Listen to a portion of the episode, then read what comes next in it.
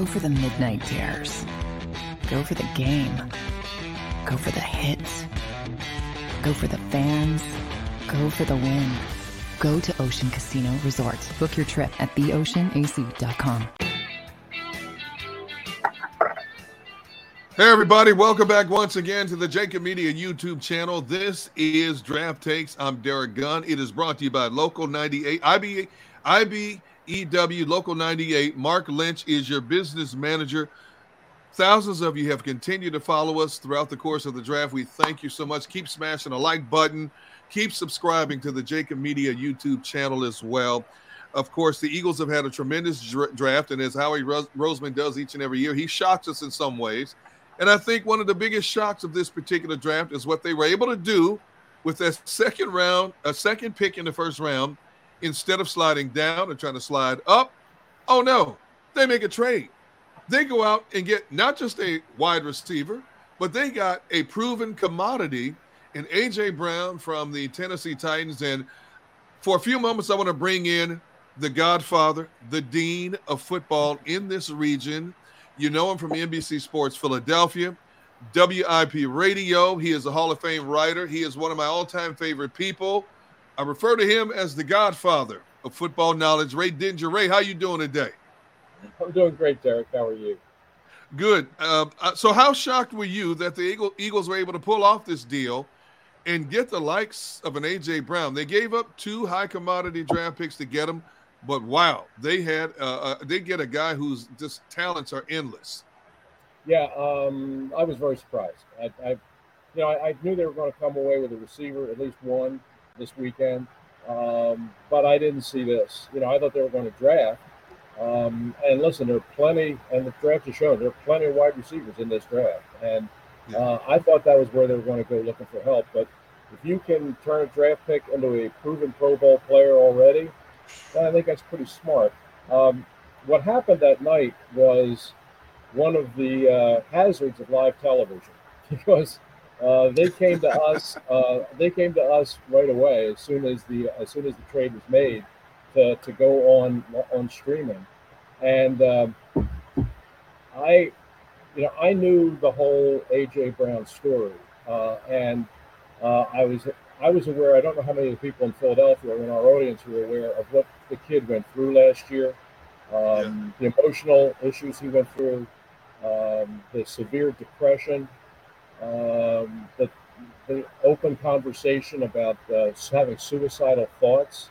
I mean, all of this stuff, I knew all about all of this. I also knew the football part of it, but I also knew uh, where he was last year uh, and what he was going through emotionally.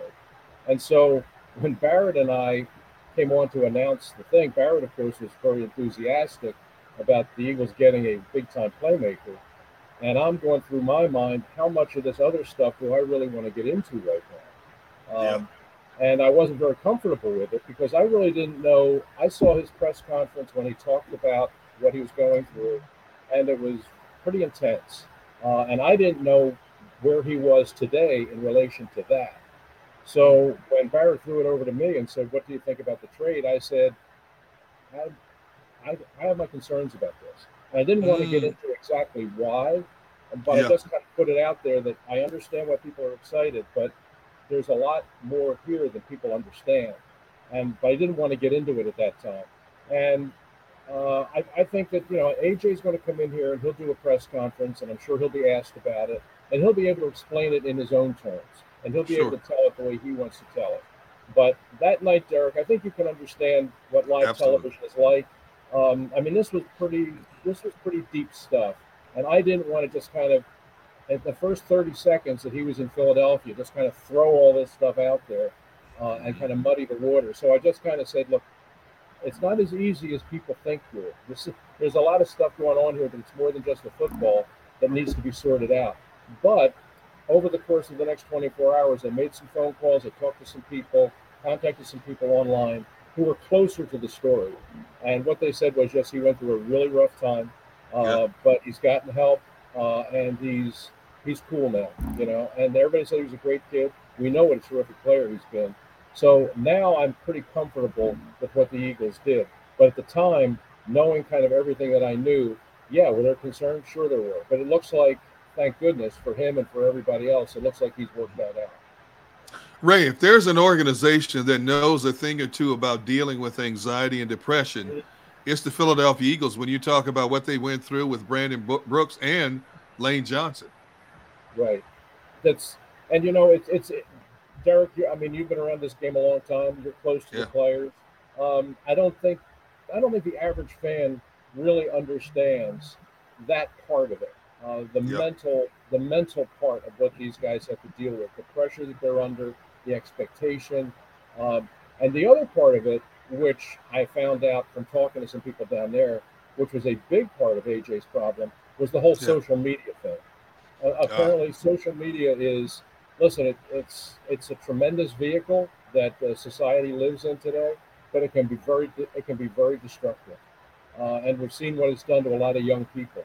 And apparently, AJ kind of got caught up in that, uh, and it kind of accelerated his depression issues. Uh, and he went to a pretty dark place. Uh, but yeah, I mean, you know that a lot of these players, that they all the coaches all try to say, stay away from social media, stay away from. Well, that's easier said than done.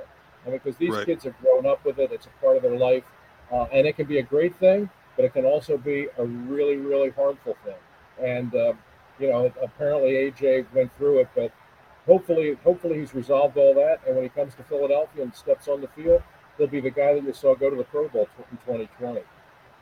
I couldn't agree with you more, Ray. And, and when I look at this young man on film, it, it's just amazing the, the, the endless potential that he has.